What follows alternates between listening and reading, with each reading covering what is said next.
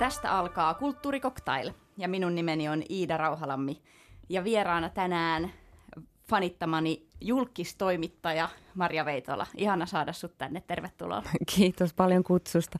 Ihana titteli myös julkistoimittaja. Mä ikinä tituleerattu julkistoimittajaksi, paitsi nyt. Sehän kuulostaa ihan niin kuin Rita Tainolalta. Hmm, mä mietin, että, että pelkkä toimittaja olisi jotenkin pliisu niin sitten lisäsin siihen tämän. Niin kyllä. Mä oon lukenut sun kirjan, joka ilmestyi viime keväänä, Veitola. Yeah. Ja mulla on sellainen olo, että mä tunnen sut oikeastaan kokonaan ihan täysin, vaikka me ollaan me ollaan muutama kerta nähty, mutta me ei olla sillä kunnolla ikinä tavattu. Niin tapahtuuko sulle usein sitä, että ihmiset kuvittelee tuntevansa sut? No, kyllä varmaan ainakin ton kirjan lukijat kokee niin. Ja, ja varmaan jo silloin, kun mä olen kirjoittanut kolumneja ja kun mä oon kirjoittanut erityisesti trendiin kolumneja, niin semmoiset intohimoiset niiden kolumnien fanittajat, niin varmaan ainakin koki, että ne osin tuntee mut. Ja sitten toi Yökylässä Maria Veitola-ohjelma, mitä mä oon tehnyt Maikkarille nyt kolme kautta, niin se on myös sellainen, mistä mä saan sellaista palautetta, että, että ihan kun sä niin kuin ihan kun mä tuntisin sut ja saisit meillä. Et varmaan jotenkin toi kirja on kyllä täydentänyt aika paljon sellaisia ehkä puuttuvia aukkoja, mitä ihmisillä on mielessään. Ihmisillä on ylipäätänsäkin sellainen jännittävä tarve määritellä ja lokeroida ihmisiä, joka on sellainen asia, mistä mä oon tietyllä tapaa ehkä – kärsinyt. Kärsinyt on aika vahva sana, mutta se on musta aina jotenkin hassua, että, että muakin on yritetty kauheasti tyypitellä ja, ja mä taas itse ajattelen, että mulle kaikista tärkeintä olla vapaa ja musta se on tosi hyvä, jos kukaan ei pysty määrittelemään mua ulkopuolelta, että sit vaan ne tyypit, jotka tuntee mut, niin ne oikeasti, oikeasti tuntee. Mutta ehkä toi kirja on ainakin antanut, antanut monelle, musta tuntuu, että palautte, palautteista päätellen niin vastauksia joihinkin, joihinkin kysymyksiin – että kauheasti ihmisillä on kaikkia jännittäviä mielikuvia minusta, niin kuin varmaan aika monesta muustakin julkisuuden henkilöstä. Ja ihmisille on tyypillistä, musta tuntuu ajatella, että, että julkisuudessa ää, työtään tekevät ihmiset niin ei oikeastaan ihmisiä, vaan enemmänkin vaan jotain kusipäitä. niin, puhutaan tostakin vielä myöhemmin lisää, mutta tässä kirjassa on siis ää, sun kolumneja 20 vuodelta. Ja niistä näkee sen, että sä oot jo melko varhaisessa vaiheessa päättänyt olla tosi avoin sun yksityiselämästä tai ainakin osista siitä. Että mä esimerkiksi tiedän, että sun miehen nimi on Jotti ja sun, sun poikas on Taisto. Ja sitten mä tiedän, että sulla on ollut mielenterveyden kanssa ö, ongelmia ja sä oot kärsinyt paniikkikohtauksista. Niin miksi sä haluat, tai miksi sä oot päättänyt, että sä haluat kertoa tällaisia asioita? No, mm, Tuo kirja on itse asiassa se ensimmäinen paikka, missä mä kerron mun miehen nimen. Ja se liittyy taas siihen, että mä kerroin siellä, kun mä puhun siellä ystävistä, niin sitten mä kerron heidän nimiään, niin sitten tuntui tosi oudolta, että mä en olisi kertonut mun miehen nimeä, vaikka mä en ole mun miehen kanssa muuten mitenkään ollut julkisuudessa, enkä tiedä tulenko koskaan olemaankaan. Ja mun pojan taiston nimen mä nyt oon varmaan kertonut joskus aikaisemminkin ja mä en oikein tiedä, miksi mä en – miksi mä en kertoisi. Mutta, mm, mutta muuten tuohon niin avoimuuteen liittyen, niin mä oon sellainen tyypillinen, tyypillinen, en mä tiedä mikä, keski-ikäinen ja suomalainen ihminen, joka on sodan jälkeisen niin kuin sukupolven kasvattama. Ja mä luulen, että mä en ole yksin sen kokemuksen kanssa, että, että ei ole tavallaan perheessä eikä missään niin kuin koulussa – eikä oikein missään saanut sellaista niin kuin esimerkkiä siitä, että asioista voi puhua, eikä, eikä, ole, eikä siihen ole kannustettu, että enemmän on kannustettu siihen, että, että kannattaa pitää kaikki sisällään ja, ja olla vaan cool.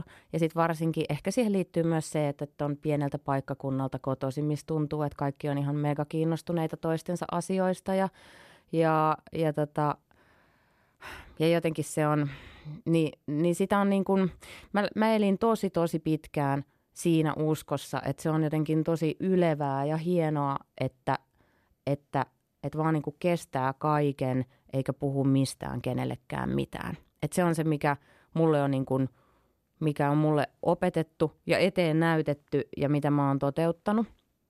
Ja, Ja, ja mä niin kuvittelin, että mä oon ollut ihan ok, mutta sitten mä oon, mä oon eka kerran sairastunut masennukseen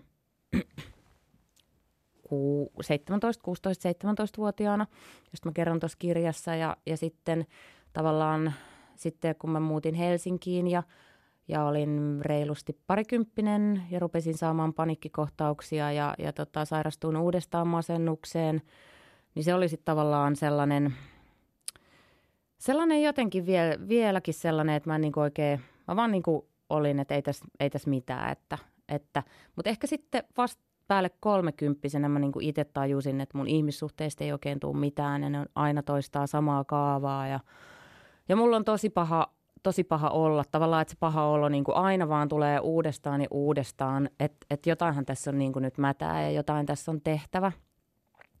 Niin sitten mä menin, mulla oli ollut, mä olin kyllä syönyt pitkään mielialalääkkeitä ja mulla oli, mulla oli niin kuin niiden puolesta tavallaan semmoinen ihanan ok ja turvallinen olo, mutta – mutta ehkä just ne käytännön, käytännön haasteet oli sitten sellaisia, että, että mä sitten niinku jotenkin ajattelin, että, että vaikka mä olin yrittänyt välillä käydä jo tapa, tapaa jotain psykologeja, mutta ei niistä oikein ollut tullut mitään, koska en mä itse ollut motivoitunut ja ehkä ne ei ollut oikeita tyyppejä. Niin sitten reilu vähän päälle kolmekymppisen mulla tuli semmoinen olo, että nyt niinku tämä saa riittää. Että nyt tämä saa riittää.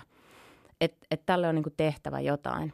Ja sitten mä ö, löysin mahtavan terapeutin, jonka niin kuin yhteistyö suju, alkoi sujua tosi hyvin. Ja sitten mä vaan niin kuin sitouduin siihen. Mä vaan päätin, että, että, että nyt mä niin rupeen, että nyt mä sitoudun tähän, että mä haluan, että mun elämä muuttuu. Ja, ja sitten mä rupesin käymään siellä ja aika pian huomasin, että mun elämä muuttuu. Ja vasta siellä päälle kolmekymppisenä mä tajusin sen, että, että, että ei hitto, että, että mä en osaa puhua mistään ja mä en ole itse ikinä puhunut mistään – ja se, että mä en ole ikinä puhunut mistään kenellekään, vaan mä oon vaan niin kuin, tavallaan kestänyt kaiken, niin, niin sehän on niin kuin tosi iso ongelma.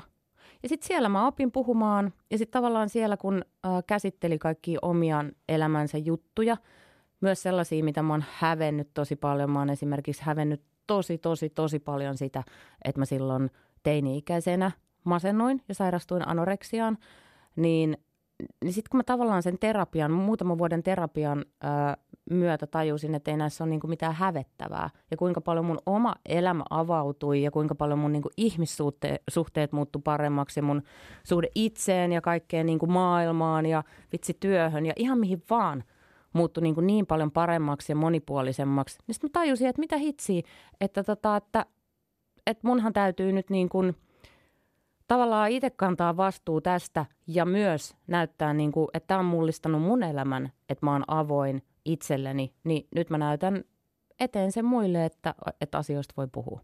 Hmm. Että tällä vaan puhutaan, että koska meillä kaikilla on kuitenkin kaikenlaisia asioita.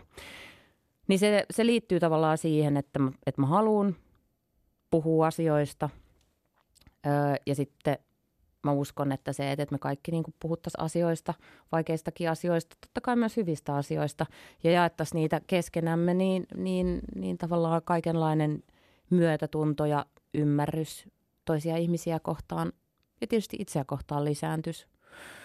Niin, niin se on oikeastaan vaan se juttu, mm. että, että kun sä sanoit äsken, että, että, että mä oon jo sieltä nuoresta asti tosi avoin, niin, niin varmaan – sitäkin, mutta kyllä mä ajattelen, että se on niin kuin lisääntynyt valtavasti sit sen mun, mun ikään kuin sen terapian myötä. Mutta kyllä mä silloin varmaan nuorenakin kirjoitin osin avoimesti ja sitten taas siihen ehkä nuorempana varsinkin liittyi se, että mä huomasin, että se oli tosi hätkähdyttävää. Ja sitten mä tykkäsin siitä, että ah, ihmiset hätkähtää, kun mä kerron jotain henkilökohtaisia asioita. Niin, niin ehkä se oli silloin niin kuin nuoren, nuorena enemmän semmoinen niin motivoiva, että, että voi tavallaan tehdä sen oman persoonan kautta. Niin, ehkä se, että sä oot tehnyt omakohtaisia juttuja ja sun kolumnit kertoo Marja Veitolasta mm. ja siitä, että se asiat, mihin sä oot tarttunut, niin sä oot tarttunut itses kautta. Niin, kyllä. Ja mä luulen, että siihen niin sitten taas, niin kuin, miten mä sanoisin, ikään kuin mediapersoonana ja, ja toimittajana ja siihen liittyy myös se, että, että kun mä oon ihan, ihan, mä oon aloittanut mun toimittajan uran kaksikymppisenä tuolla Radio Cityssä – Mä oon ollut siellä oppisopimuksella ja sitten harjoittajana ja mulla oli siis niin viisas esimies silloin ja päätoimittaja, joka on, joka on niin kuin antanut mulle ihan jä, järkyttävän hyviä neuvoja silloin, silloin, kun mä oon ollut tosi nuori. Ja mä oon niistä oivaltanut sellaisia asioita, että et, et mikä on se mun tapa tehdä. Et kun se aina kannusti kehittämään persoonallisuutta ja, ja tavallaan mä sain aina palautetta, kun mulla oli tietysti niin kuin varmaan kaikilla aloittelevilla toimittajilla, toimittajilla on vähän se semmoinen niin kuin persoona, toimittaja persoonahakusessa, että mikä se mun tapa on katsoa maailmaa ja niin kuin kuinka paljon mä annan itsestäni vai onko mä vaan tämä niin kuin tosi ikään kuin kliininen ja neutraali, neutraali toimittaja, että, että mikä se nyt kenellekin on sopiva. Mutta mä sain aina parasta palautetta täältä mun viisaalta esimieheltä Eero Hyvöseltä niistä jutuista, missä mä heittäydyin persoonalla.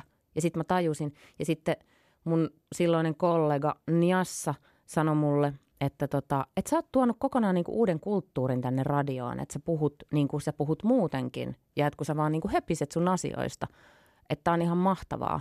Ja sitten toisaalta kuuntelijat oli siitä ihan raivoissaan, ja jotkut tykkäsivät tosi paljon, niin sitten mä jotenkin vaan tajusin, että et, et, okei, että tämä on tämä niinku, this is my way.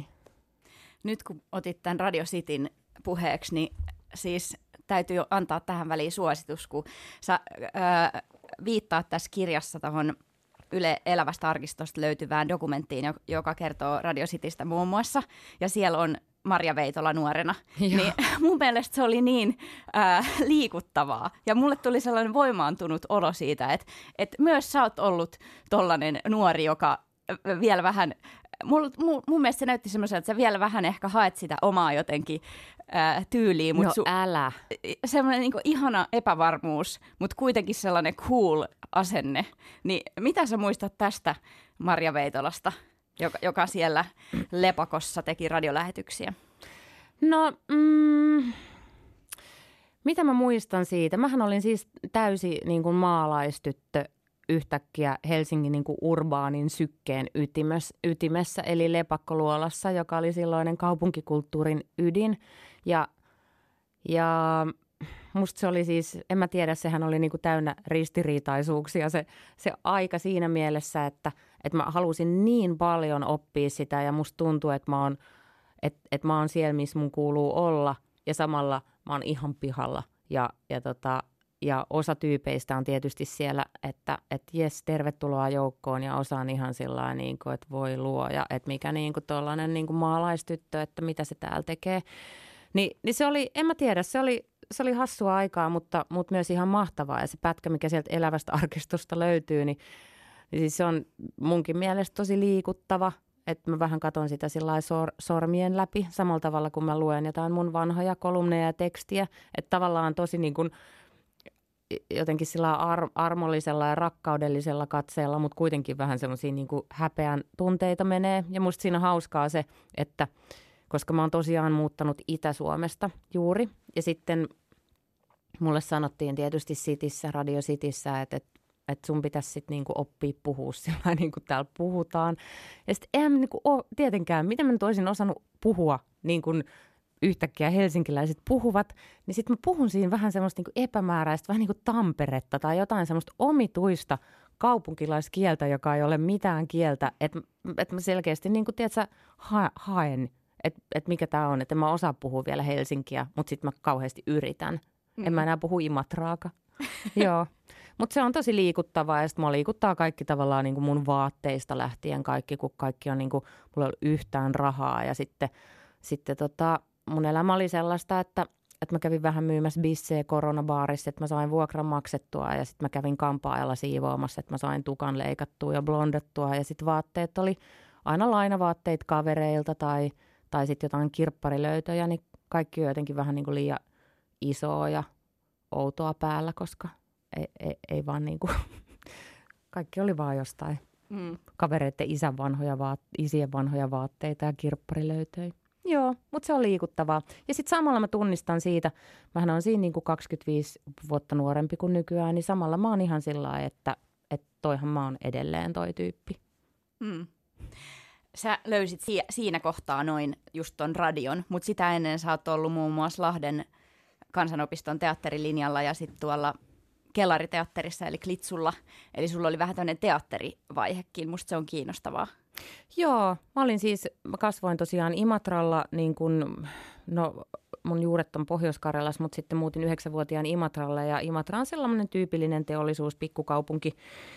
Niin siellä sitten kun yläasteella niin kuin sellainen luovuus, luovuus ja taiteellisuus alkoi alko pursuumaan musta, niin, tota, niin sitten oli aika vähän niitä tapoja toteuttaa itseään siellä. Mm, ja mulla mä en oikein tiedä, mistä se johtuu, että oliko se vaan joku sellainen tavallaan tyypillinen nuoren idealistitytön ajatus siitä, että näyttelijä olisi ihana olla. Että näyttelijä olisi ihana olla, mutta en mä ollut ikin näytellyt, koska mä en ollut yhtään esiintyjä. Mä aina kartoin kaikkia esiintymistilanteita. Mm, mutta se oli vaan joku semmoinen varmaan, en mä tiedä mikä siinä nyt näyttelijän ammatti ympärillä oleva niin kuin mystiikka siinä on, niin se viehätti. Mutta sitten oikeastaan ihan lukio viimeisenä vuonna Imatralle perustettiin harrastajateatteri, mihin mä pääsin kanssa mukaan ja siellä vähän kokeilin sitä ja sitten menin Lahteen opiskelemaan ja, ja sitten tulin Helsinkiin, niin menin vielä kellariteatteriin ja niin kyllä se sitten aika nopeasti mä, mulle selvisi, että ei tämä niinku, et ei tää ole kuitenkaan sit se mun juttu. Se oli, on siellä paljon sellaisia asioita, mitä mä, mi, mitä niin kuin vieläkin jossain työssä pystyn niin kuin hyväksi käyttämään – ja, ja kaikki just semmoinen joku häpeän kanssa työskentely on ollut ihan mahtavaa niissä teatterijutuissa, mutta ei se ollutkaan sitten, ei, ei mua niinku kiinnostanut yhtään ikään kuin olla muiden saappaissa tai housuissa tai hameissa. Mm. Eli, eli tavallaan just perusnäyttelijän työ, e, olla jotain muuta. Mm. Että mua kiinnosti enemmän olla minä itse ja, ja miettiä, että mitä mä voin tehdä sitä kautta. No mitä sitten sun uralla, kun mietitään tota, mitä kaikkea sä oot tehnyt tosi paljon kaikkea, niin mm. onko sä pystynyt luottamaan aina siihen, että, että kyllä jotain tulee? No, no en mä aina ole. Mulla oli tosi tosi pitkään aina semmoinen turva-ajatus, että koska mä oon tehnyt nuorempana, mä tein niin kuin, että jos mulla oli joku semmoinen paussi friikkuna töitten välissä tai mä en oikein tiennyt, että mitä mä tekisin tai mulla ei vaan mä en niin kuin päässyt mihinkään, mihin mä olisin halunnut, niin, niin sitten mä olin baareissa töissä. Ja se oli tosi pitkään mun sellainen turva-ajatus. Mä oon varmaan luopunut siitä vasta yli viisi vuotta sitten, että, että, tota, että jo, jos tämä jotenkin tyrehtyy, niin sitten mä voin aina mennä ravintolaan töihin tai baariin, koska musta siinä on vähän samaa, samoista asioista kyse kuin kun toimittajuudessa ainakin sitä kautta, mitä mä itse teen. Et se on niin viehättävää, että voi vaan tarkkailla ihmisiä ja olla niiden, niiden niin seurassa ja kanssa, mutta ei silti ikään kuin pääosa, pääosassa. Niin, niin ehkä vasta vi, joku viisi vuotta sitten mä oon ikään kuin luopunut siitä, että et, et hei, että että et kyllä tämä niinku kantaa ihan tämä mun niinku toimittajuus ja mediatyöläisyys, että ei mun tarvi enää miettiä sitä, että no sit mä menen, mihin baariin mä sit menen, koska mä aina skannasin niitä baareja, että missä olisi kiva olla töissä. Mutta voisin silti edelleen mennä, mutta, mutta, mutta miten mä sanoisin, mulla on ollut tosi, tosi isoja epävarmuuden hetkiä välillä, että, että varmaan joku semmoinen, hmm, ja semmoisia, että, että, että mä en tiedä niin kuin yhtään mitä tulee. Et mä olin silloin, kun mä aloitin siellä Radio Cityssä, niin sitten mä itse irtisanouduin sieltä niin kuin viiden vuoden jälkeen, koska mä koin ihan selkeästi, että mä en niin kuin enää voi kehittyä siellä.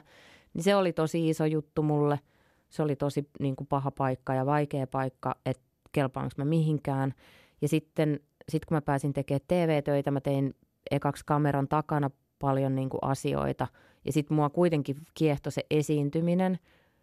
Ja sitten mä kävin tosi paljon koekuvauksissa ja, ja ikin mä en niin kuin kelvannut mihinkään. Että ei vaan ollut sellaista roolia.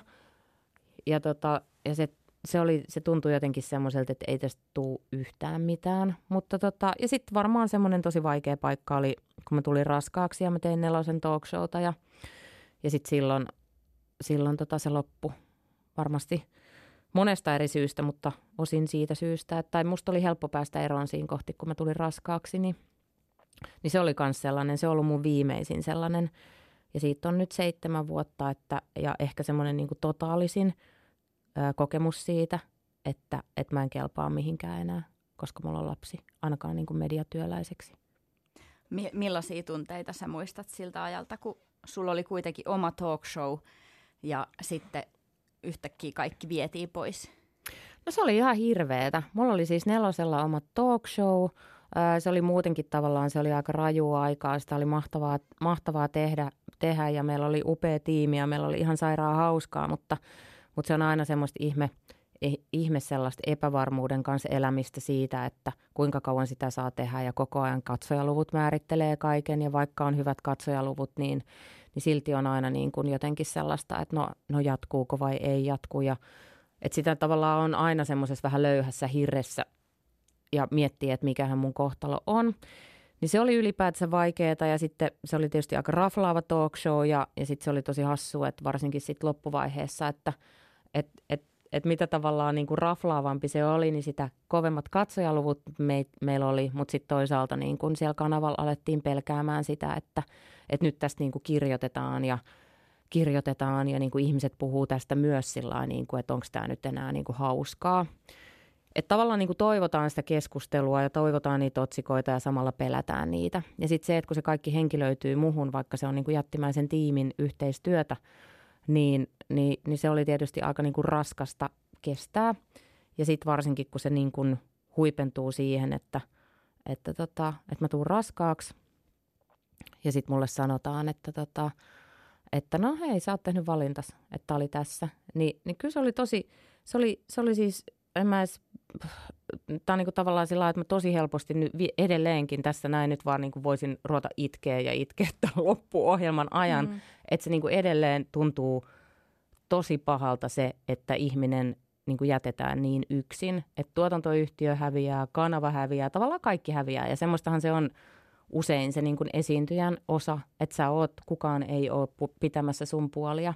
Ja sitten se, että, että mä oon itse tehnyt niin, niin kuin rohkean ratkaisun mun elämässä, että mä oon kaikista mun aikaisemmista ajatuksista ja peloista huolimatta uskaltanut niin kuin yrittää saada lapsen ja tullut raskaaksi ja luottanut siihen, että, että elämä kantaa asia, mitä mä olin harjoitellut terapiassa jo vuosia, niin sitten vetästä oikein kunnolla matto alta.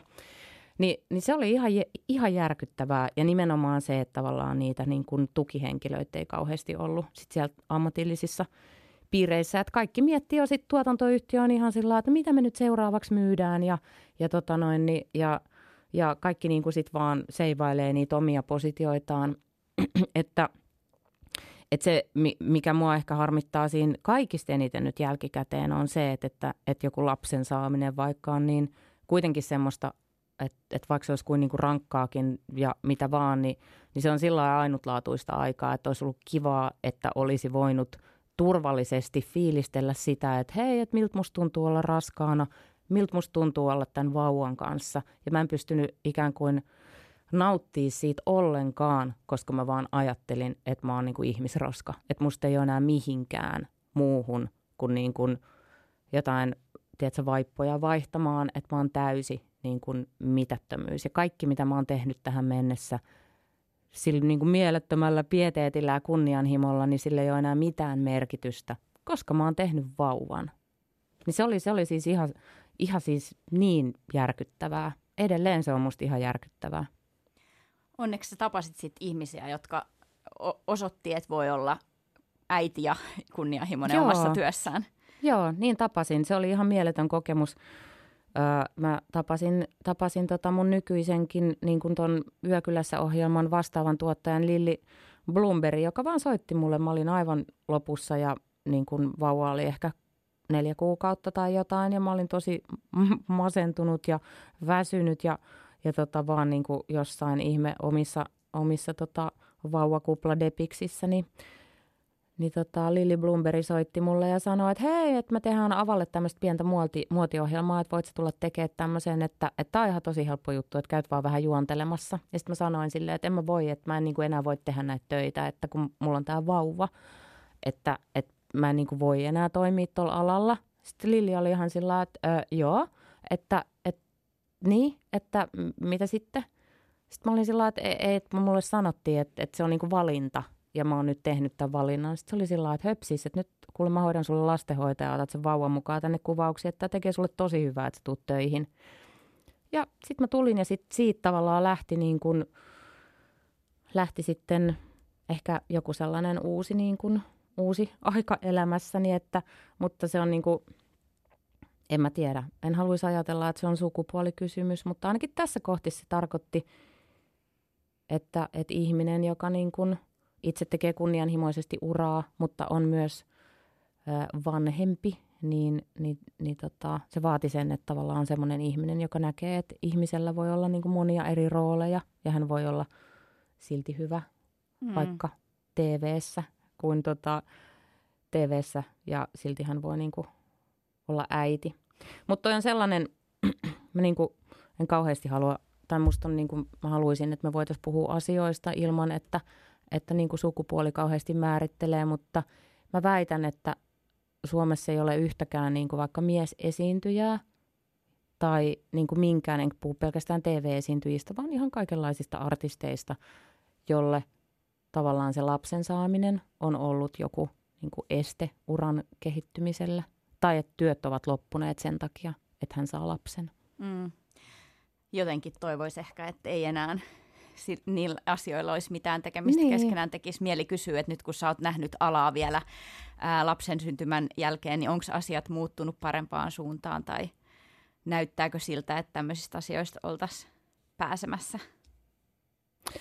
No en mä osaa sanoa, en mm. mä osaa puhua mistään muusta kuin omasta puolestani, että, että, tota, että toivottavasti, toivottavasti. Mutta tota, kyllähän,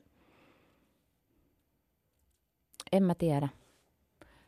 Öö, en mä valitettavasti varmaan voi sanoa myöskään niin, että, että kaikki on aina niin kuin reilua ja tasapuolista ja tasa-arvoista media-alalla. Mm. Ei varmaan ole. Yksi asia, mistä sä puhut tuossa, tai siis mikä tulee mieleen, kun lukee vaikka tota sun kirjaa ja siinä on paljon sun ajatuksia ja sun arvoista myös. Ja ää, ihmiset on, musta tuntuu, että nykyään entistä enemmän kiinnostunut julkisuuden henkilöiden arvoista ja valinnoista. Koetko sä, että sun pitää julkisesti kertoa paljon, että mitä, mitä mieltä sä oot mistäkin asiasta ja mihin päin kallistut poliittisesti ja niin edespäin?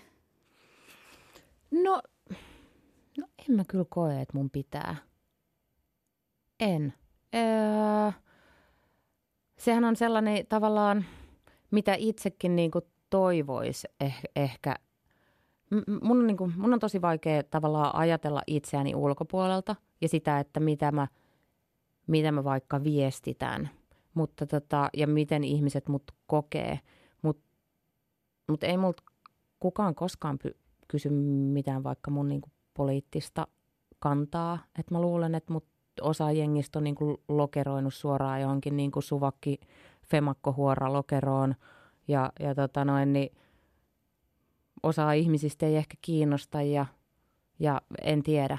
Mutta kyllähän, sen, kyllähän se niinku persoonasta kertoo tietysti se, että, että paljon, että ihmiset – ihmiset ottaisi kantaa niille tärkeiden asioiden puolesta tai, tai puhuisi mielipiteistään. Että mä itse ajattelen sitä tosi usein, kun mä haastattelen vaikka ä, muusikoita tai artisteja ja, ja ehkä se näkyy jossain niin kuin näyttelijöidenkin ammattikunnassa, että tavallaan haluaisi tietää, niin haluaisi tietää, että mikä toi ton ihmisen maailmankuva on ja, ja mitä hän ajattelee mistäkin asiasta, mutta, mutta tota, ha, mun mielestä se on itse asiassa jotenkin vähän niin kuin harvinaista, että ihmiset sanois mielipiteitään mm. tai ajatuksiaan. No ainakin sun vaatteista olla kiinnostunut, kiinnostuneita ja niiden, niiden alkuperästä jonkin verran varmaan. Joo. Koska sä oot tällainen tyyliikoni myös ja s- ollaan aina kiinnostuneita, että mitä sulla on päällä milloinkin, niin kuinka paljon sua syynätään, että onko kotimaista vai mistä on hankittu mikäkin vaatekappale? No kyllä mä sen huomaan, että, että tavallaan ihmiset, hmm, ihmiset niin kuin, ihmisethän odottaa semmoista, mä en tiedä odottaako ne kaikilta ihmisiltä, mutta tietyllä tapaa multa odotetaan semmoista niin kuin johdonmukaista eettisyyttä ja oikeamielisyyttä kaikessa. Ja, ja sitten ehkä mä ajattelen, että tämä aika on tosi, tosi semmoisen niin kuin virheiden kyttäämisen kyllästämä.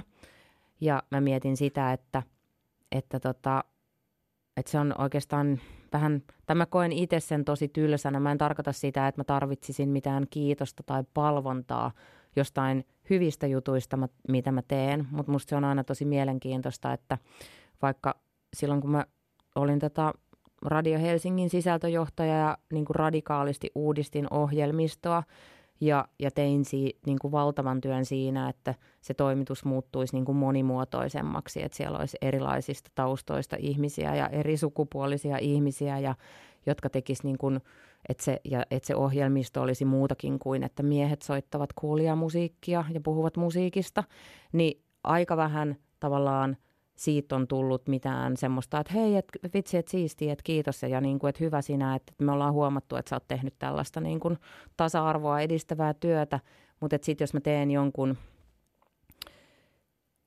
mikähän se nyt voisi ollakaan, niitä on, niitä on nyt ollut, mutta että jos mä teen jonkun sellaisen ihmeellisen, niin kuin, en mä nyt tiedä virheen, mutta no sanotaan vaikka, ei se ole virhe, mun mielestä se ei ole virhe, mutta sitten jos mä toisessa ohjelmassani niin kuin, ää, haastattelen Laura Huhtasaarta, niin sitten se on sit saman tien niin kuin mun yli niin kuin hyökyy semmoinen niin kuin aalto, missä vaan sanotaan, että et, et mä oon niin kuin kauhea ihminen, joka niin kuin, ää, nuolee rasistien perseitä.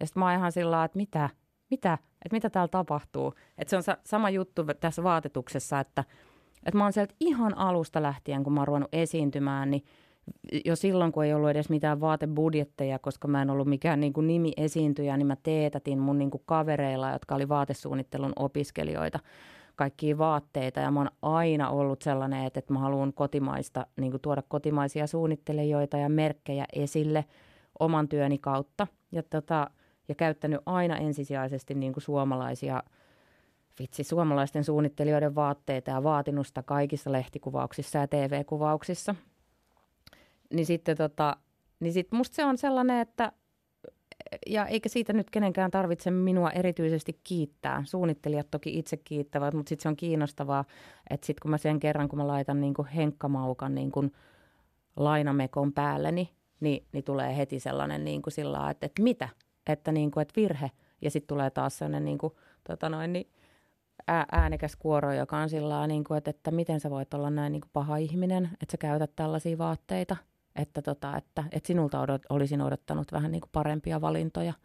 Ja sitten on sillä että wow, vitsi kun mikä ei koskaan riitä. Et niin kuin, että, että, Mutta mut ehkä se on vähän myös niin, että tavallaan sitä peliä tai mitään peliä ei voi voittaa. Ja mä uskon, että mikä myös juontaa sinne ihan mun juur, ju, uran alkuun juurensa, että tämä mun ensimmäinen media-alan esi, esimies Eero Hyvönen sanoi mulle, että kai sä sitten ymmärrät, että jos sä haluat niin olla mediapersona ja tehdä niin kuin pitkäkestoisen uran, niin sä et voi olla se ihminen, joka haluaa, että kaikki hyväksyy sut ja pitää susta. Ja mä olin silloin nuorena tyttönä ihan sillä joo, tää on ihan ok mulle, tajuamatta tietysti ollenkaan sitä, että mitä se oikeasti sitten käytännössä on. Mutta toki mä edelleen valitsisin niin, että, että niinhän se on, että jos haluaa olla mielenkiintoinen mediapersona, niin ei voi myöskään niin kuin odottaa ja toivoa, että, että kaikki ihmiset vaan paijaisi päätä ja olisi sillä että vitsi hyvä sinä, että hy, hy, hy, hyvin vedät koko ajan. Niin, mutta tottuuko siihen ikinä? Mä oon lukenut jotain kommentteja, vaikka mitä sä oot saanut, tai, tai tuossa kirjassakin otat, otat esille sen, että se on aika rajuakin välillä.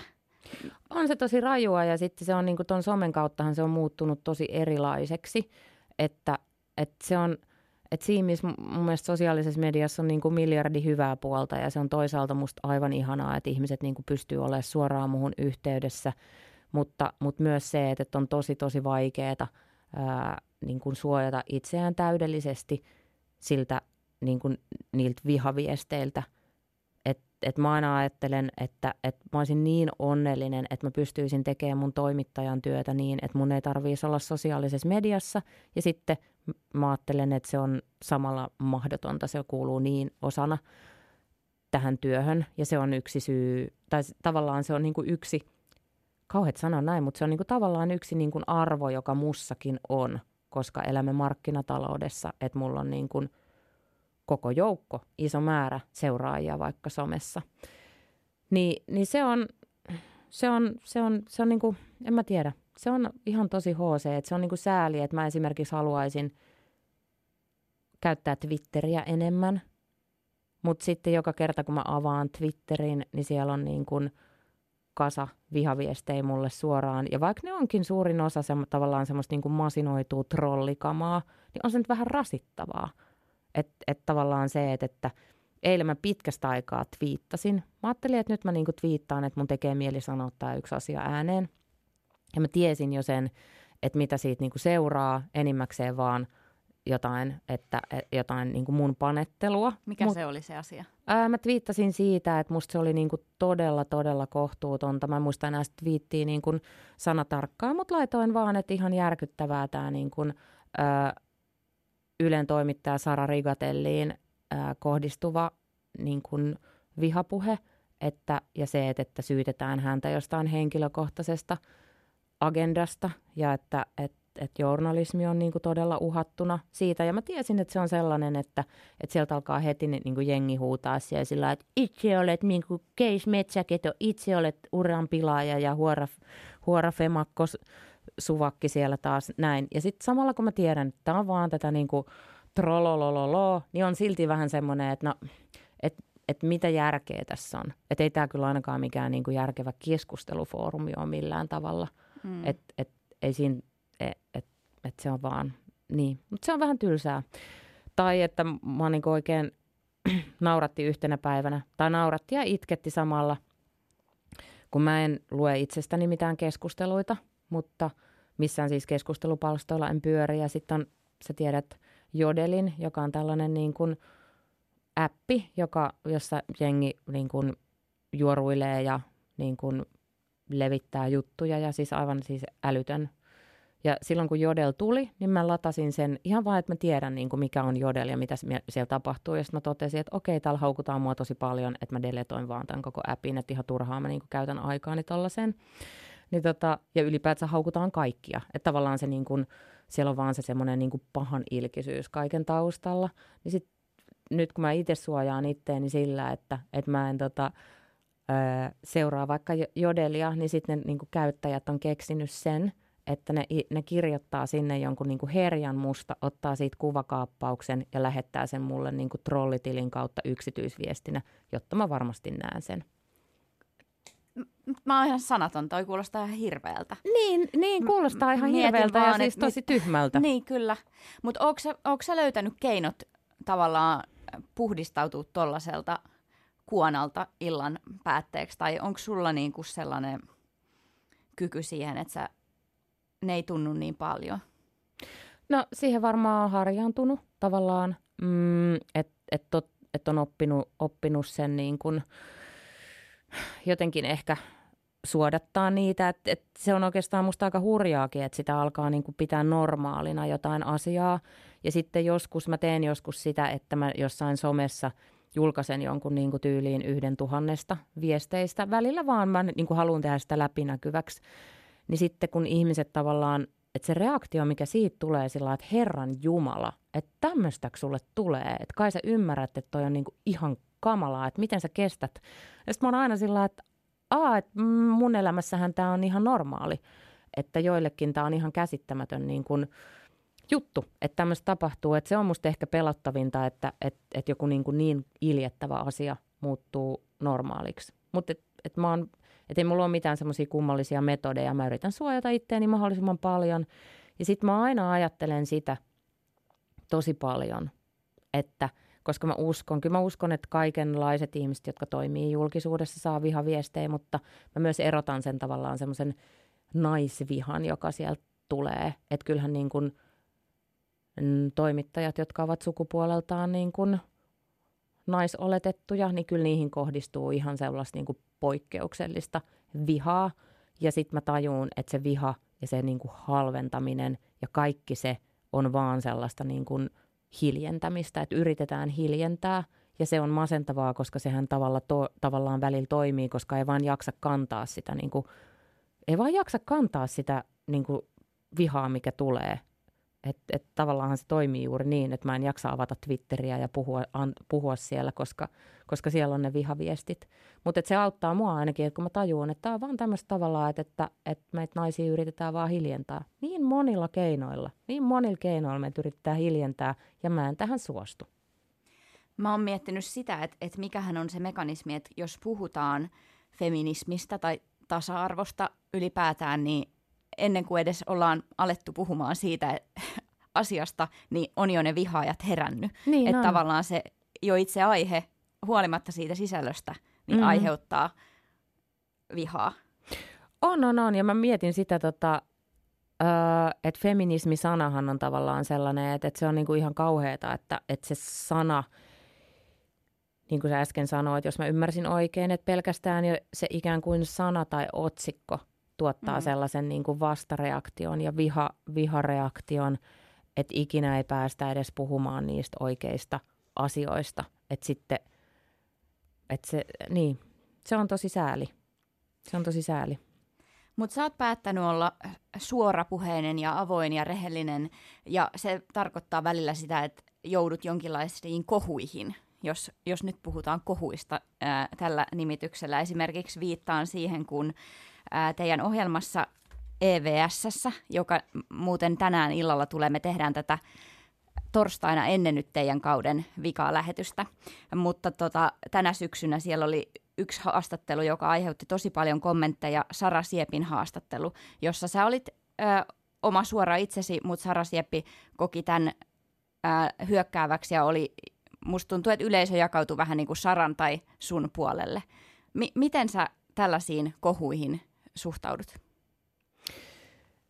No, mm, hyvä kysymys, miten mä suhtaudun. Uh, se on ehkä kans sellainen, miten mä sanoisin, sairaan vaikea kysymys, että miten mä suhtaudun. No miltä se tuntuu? Tosi hämmentyneenä Hmm. ja ristiriitaisesti. Sehän on tosi tavallaan outoa ylipäätänsä se, että, että, että vaikka kun mä tein sen haastattelun ja, ja mä teen sen, teen kaikki alkuvalmistelut ihan saman proseduurin mukaan kuin aina kaikki niin kuin tehdään. Ja sitten kun mä teen sen haastattelun, niin edes siinä niin kuin haastattelun aikana mä toki tajun sen verran, että okei Sara vähän menee puihin ja, ja on tosi hermostunut. Öö, sen verran mä tajuun, mutta mut silti tavallaan kun hän lähtee siitä ja me vaihdetaan ne muutama sana, kun ollaan mainoskatkolla, että hän lähtee niin kuin tosi hyvillä mielin siitä. Ja, ja mä en niin kuin ajatellut, että siinä on niin kuin yhtään mitään poikkeavaa, että se on niin kuin tosi tavallaan linjassa normaali mun tekemä haastattelu ja, ja sitten ää, paljastuukin yhtäkkiä, että jengi on katsonut sitä ihan sillä niin kuin tosi monien eri linssien läpi ja tosi tosi värittyneesti ja ne on niin kuin katsonut, että mi, kummalle puolelle he asettuvat ja on Team Maria ja on Team Sara ja tota, ja tavallaan musta on niin kuin ihan tosi hyvä, että haastatteluista keskustellaan. Sehän on aina ihan parasta, että jos onnistuu tekemään jotain sellaista, mistä keskustellaan. Ja, ja tavallaan sitten, että et olihan siellä paljon semmoisia ihan niin kuin jotenkin fiksuja analyyttisiä niin kuin avauksia siitä aiheesta, mutta, mutta tota, mutta sitten tietysti itseä hämmentää sellaiset, että, että selkeästi joillain ihmisillä on vaan tosi tosi vahva ennakkoasenne mua kohtaan ja sitten ne katsoo sitä haastattelua sellaisten linssien läpi. Plus, että mä luulen, että niinku kahden naisen kohtaamisessa öö, se nähdään niinku tosi helposti ja niinku toikin haastattelu nähtiin jonain ihmeellisenä skabana, joista ihmisten piti valita, että kumpi voitti. Ja muutenkin tämä on aika, aina välillä toistuu semmoinen, että, niinku, että, että ihmiset katsoo, että kumpi niinku voitti. Ja sitten mä oon sillä että ei, on, ei nämä haastattelut ole mitään kilpailuja, että kumpi voittaa. Että se on, haastatteluhan on parhaimmillaan niin kuin toimittaja haastaa haastateltavaa ja sitten se on niin kuin keskustelu. Kysyy kysymyksiä, mielellään vähän haastavia kysymyksiä ää, ja, ja sitten sit syntyy mielenkiintoinen keskustelu ja sitten tietysti keskustelun sisällöstä voidaan keskustella, mutta siinä, siinä mun mielestä enemmän keskusteltiin siitä asetelmasta. Että mitä mä sanoisin, toisaalta se on niin kuin – toisaaltahan se on niin kuin hyvä, että aiheuttaa keskustelua, mutta, mutta sitten niistä jengoista, mille se meni, niin se oli musta tosi outoa. Plus mulle oli kaikista niin kuin tärkeintä ja ahdistavinta se, että Sara, joka lähti sieltä studiolta niin kuin tosi hyvällä tuulella, niin ihan vaan jossain tyyliin tunnin sisällä se oli muuttunut hänen päässään niin kuin kammottavaksi kokemukseksi. Ja, ja sitten hän niin kuin teki tällaisen julkisen ulostulon siitä, että, että, tota, että mä petin hänen luottamuksen ja jotenkin asetin jonkun ansan, jos, jos, jota mä en voi niin kuin millään tavalla allekirjoittaa, että, että pahin, pahinta oli se, että, että, se kokemus oli hänelle niin huono. Se oli musta ihan kauheata, koska mun ammattiin, tai mä ajattelen aina, että mä haluaisin tehdä tosi hyviä haastatteluita ja myös nimenomaan haastavia haastatteluita, kysyy muutakin kuin lempiväriä. Ja mä haluaisin, että, että, että vieras vaikka talk show-studiolta lähtee sillä että wow, että olipas jännää, mutta siistii, niin, niin sit se ei ole tietenkään kivaa, että ihminen kokee, että oli ihan kauheata. Se oli, ja siitä mulla on edelleen tosi paha mieli. Ja vaikka mä pyysin häneltä sitä anteeksi ja pahoittelin ja yritin sopia hänen kanssaan tapaamista ja näin, niin hän ei sellaista halunnut, niin, niin se, on, se, on, se on vaan niin kuin tylsä juttu. Tosi, tosi, tosi tylsä juttu. Mutta mun mielestä haastattelu oli ihan sairaan hyvä. Edelleen mä seison niin kuin täysin sen takana. Ja musta siinä oli kiinnostavaa, kun sä äsken puhuit tuosta feminismistä ja feminis, feminismisanan niin kuin – semmoisesta triggeröivästä vaikutuksesta, niin mä mietin siinä, siinä on yksi semmoinen kohta, missä mä kysyn, että Saralta, että oot se feministi. Sitten Sara vastasi jotenkin, että no, että osin on tai jotain. Ja sitten mä sanoin, että no, mutta et, että et, et tasa-arvon näkökulmasta niin kuin puhutaanpa siitä, että mitä on niin kuin sosiaalisessa mediassa niin kuin vaikka niin kuin naisen ja miehen tavallaan ja naisen ja miehen paljaan pinnan niin kuin väliset erot – niin ihmiset tavallaan triggeröity siitä feministisanasta tosi paljon. Että jos mä en olisi sanonut feministi, että mä oon feministi tai kysynyt häneltä, että onko hän feministi, niin mä luulen, että se ei olisi aiheuttanut edes niin suurta polemiikkia. Että mm. siinä tuli kans, niin kuin, siitä vedetään heti hirveät kierrokset. Että jaaha, feministi siellä paasaa. Mm. Joo, ja feministi nyt siellä niin kuin arvostelee. Että se nähtiin myös semmoisena, että tosi paljon siinä toistui sellainen, että, että mä arvostelin – Saraa. Ja vaikka mä kuin katoin sitä haastattelua ihan uudestaan ja uudestaan ja purin sitä, ja mä oon ihan sillä että en mä kyllä tässä arvostele. Mä kysyn häneltä avoimia kysymyksiä, hänen ajatuksia ja mielipiteitä, niin kai nyt sellaista saa kysyä. Mm.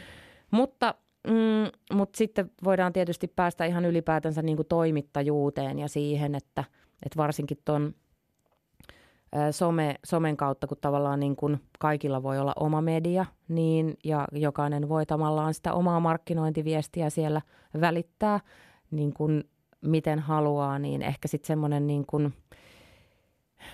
to, to, toimi, toimittajien, niin kuin, mitä mä sanoisin, ihmiset ei ehkä enää niin kuin muistakaan ja aina ymmärräkään, että, että mitä ne toimittajat oikeastaan tekee työkseen ja mikä se niiden työ on – että on se sitten niin kuin ihan normaali, vaikka mä ajattelen joku Sara Rigatellin työ, jossa hän on tehnyt ison jutun ja hän seuraa tavallaan niin kuin jatkaa sen jutun seurantaa. Se on ihan tavallista toimittajan työtä.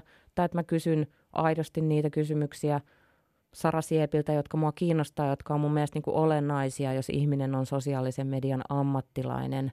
Ni, niin sitten tavallaan ikään kuin toimittajat ei saisi niin kuin tehdä niiden työtä ja haastaa ja olla kriittisiä, että, että pitäisi vaan niin kuin viedä sitä markkinointiviestiä eteenpäin, missä suhtaudutaan kaikkeen tekemiseen ja olemiseen kritiikittömästi.